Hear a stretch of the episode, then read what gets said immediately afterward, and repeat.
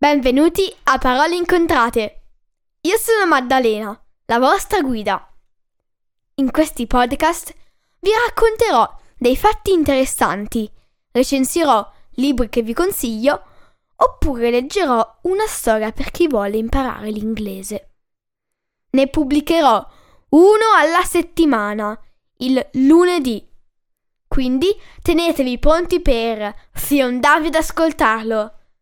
Trovate tutti gli episodi del podcast su www.paroleincontrate.it su Apple Podcast, Google Podcasts, Spotify, Amazon Music o Stitcher. Potete seguire Parole Incontrate anche su Instagram e Facebook. Grazie e buon ascolto!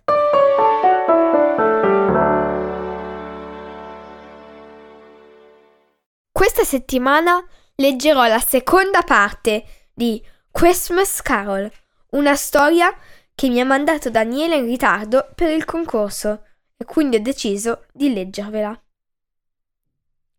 Ci siamo lasciati quando la protagonista Carol ha incontrato un mostriciattolo chiamato Pepo e sono entrati nel suo forno e hanno trovato un mondo fatto di cioccolato.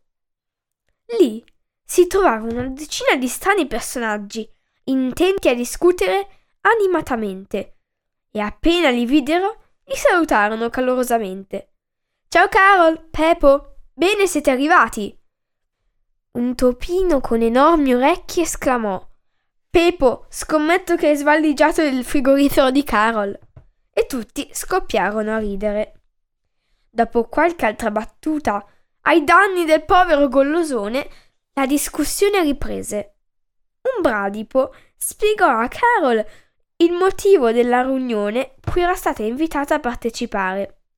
Carissima, il nostro splendido giardino che offre i suoi frutti a tutti coloro che li meritano e sanno apprezzarli, a tutti quelli che hanno a cuore la conservazione di questo paradiso è in pericolo. E si addormentò.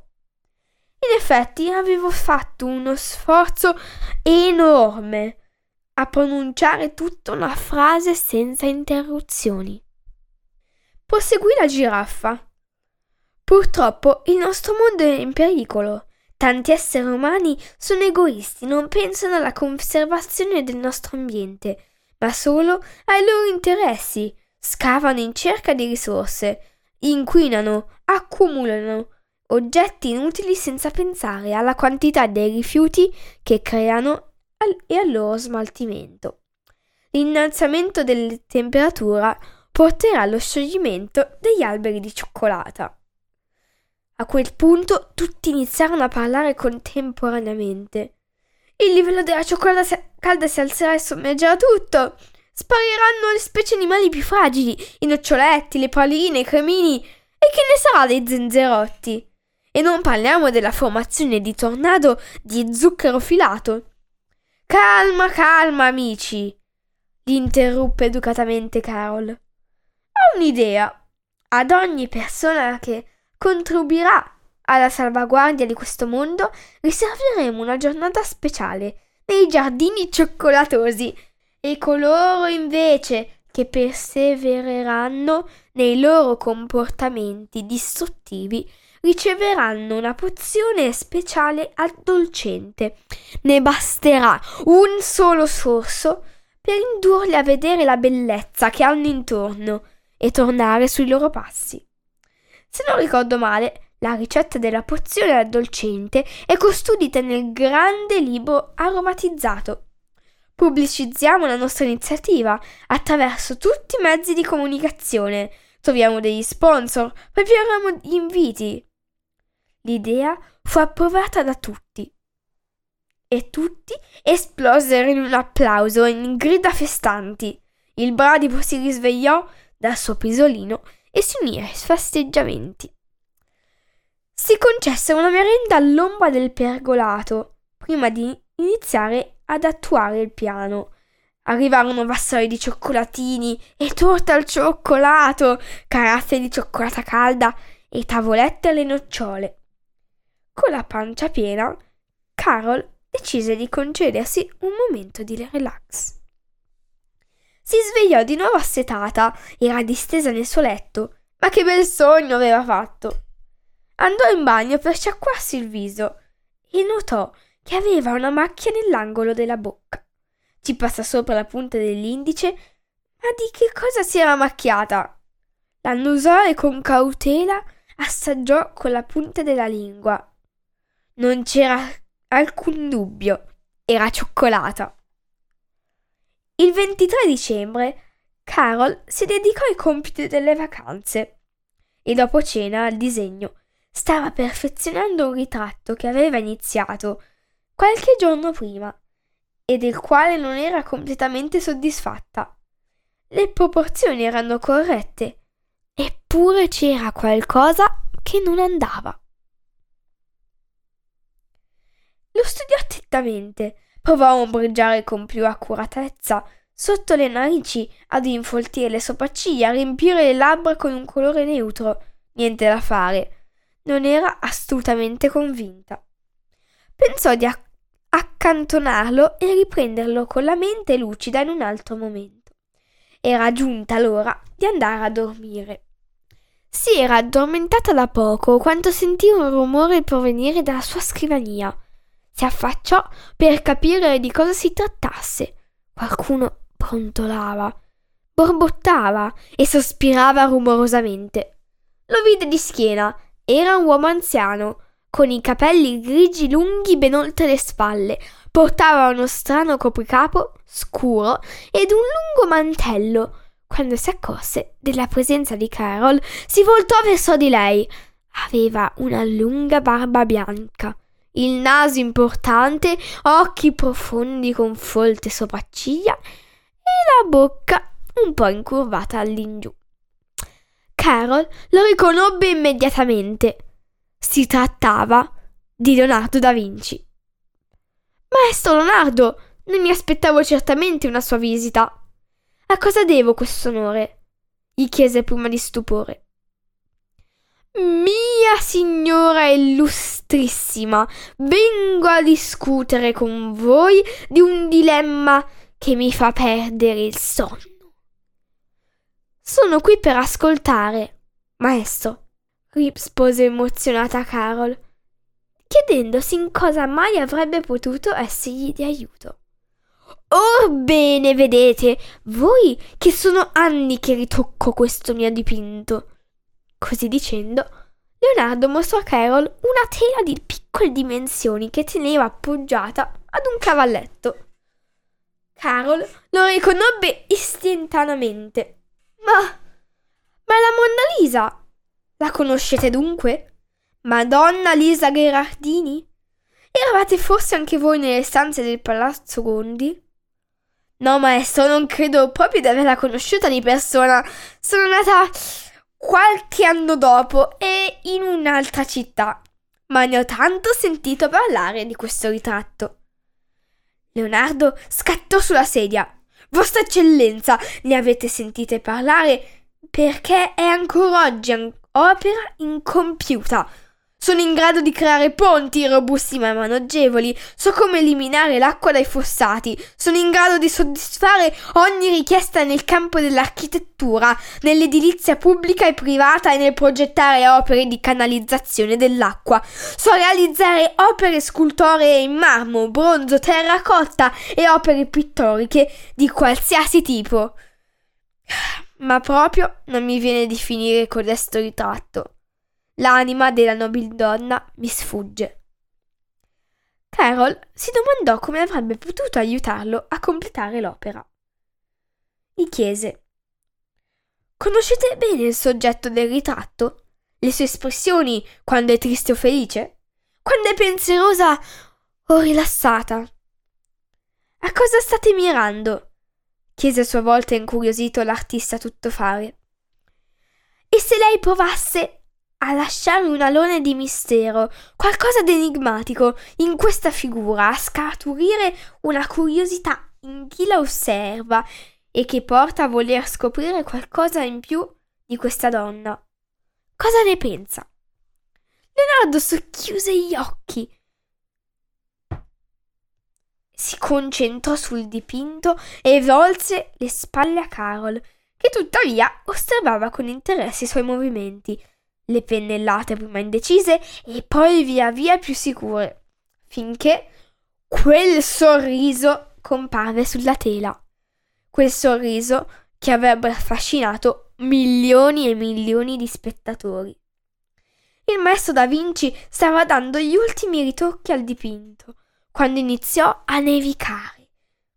Soffici cristalli scendevano delicati dal cielo.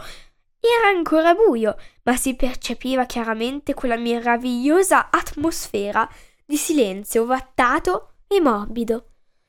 Carol non riusciva più a tenere gli occhi aperti. Era la vigilia di Natale e Carol si svegliò in un sogno bianco. La neve era scesa abbondante durante la notte ed aveva ricoperto il paesaggio col suo manto. Era allegra e piena di energie. Voleva assolutamente portare a termine il suo ritratto. Le erano venute in mente delle modifiche. Andò alla scrivania e aprì il suo album. Ma c'era qualcosa di strano. Non aveva abbozzato quelle linee, eppure erano esattamente uguali a quelle cui pensava.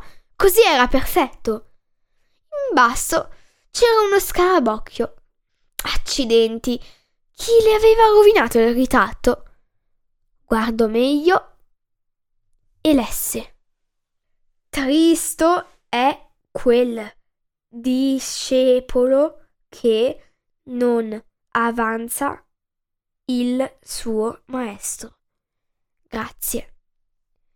La giornata trascorse fra frenetici preparativi per il pranzo di Natale, gli ultimi pacchetti, le visite agli amici per scambiarsi doni e tanta, tanta allegria. Carol andò a dormire presto, non vedeva l'ora di svegliarsi ed aprire i suoi regali. Chissà cosa avrebbe trovato. Poco prima di mezzanotte, Snowball aprì gli occhi e scosse i campanellini, svegliando Carol. Sto sognando! Pensò immediatamente. Sono nel mio letto, nella mia cameretta e questa è una bambola. Anche se sono certa che avesse gli occhi chiusi. Si diede un pizzicotto per accertarsi che fosse solo un sogno. Aia! Il pizzicotto lo aveva sentito chiaramente. Oh, ciao Carol, sono in grado di leggere nella mente e nel cuore, sai? Attenta a cosa pensi e Snowball scoppiò in una risata cristallina, poi allungò la mano e la inviò ad andare con lui. Aprì la finestra del terrazzo e si volse a guardarla. Carol si ritrasse, sicuramente era freddissimo lì fuori, in piena notte, con tutta quella neve e lei indossava solo il pigiama. Alzò lo sguardo al cielo c'era qualcosa che stava arrivando a velocità folle verso la finestra. Si sentiva un tintinnio e una vociona. Oh oh oh! Il folletto sorrise all'espressione sbigottita di Carol, che chiudeva e riapriva le palpebre incredula. Le renne si fermarono sospese nell'aria e Babbo Natale esclamò non vorrai prendere un accidente con quel pigiamino leggero. Indossa questo, porgendole un pacco. Al suo interno un paio di pantaloni ed una giacca rossi, degli stivali, dei guanti e un cappello. Erano gli abiti più confortevoli e caldi che avesse mai indossato ed erano proprio della sua taglia. Quando si fu sistemata il cappello per bene sulla fronte, salì a bordo della slitta insieme a Snowball. Babbo Natale incitò le renne e partirono. Era bellissimo lo spettacolo del paesaggio innevato dall'alto. Dove andiamo? chiese. A fare il nostro lavoro, Carol. Non penserai di essere in vacanza, disse ridendo. La slitta Viaggiava velocissima verso la Lapponia, giunse alla destinazione in pochissimi secondi. L'attività era frenetica, grandi nastri trasportatori uscivano dalla fabbrica dei giocattoli, gli elfi spuntavano le liste con i nomi dei bambini, i folletti trasportavano dei regali e li inserivano in grandi sacchi che sembravano senza fondo. C'erano anche Nevischi e Ghiacciolo, diventati amici inseparabili a controllare che i pacchetti fossero perfetti. Tutti correvano da una parte all'altra. Si fermarono solo quando videro atterrare la slitta. Salutarono tutti Carol con dei grandi sorrisi ed iniziarono subito a caricare i sacchi sulla slitta. Si rimisero subito in viaggio e Babbo Natale si rivolse a Carol. Stanotte andremo a rendere felice dei bambini, a regalare loro un sogno oltre che un oggetto. Dispenseremo sorrisi e allegria. Stanotte regaleremo la magia.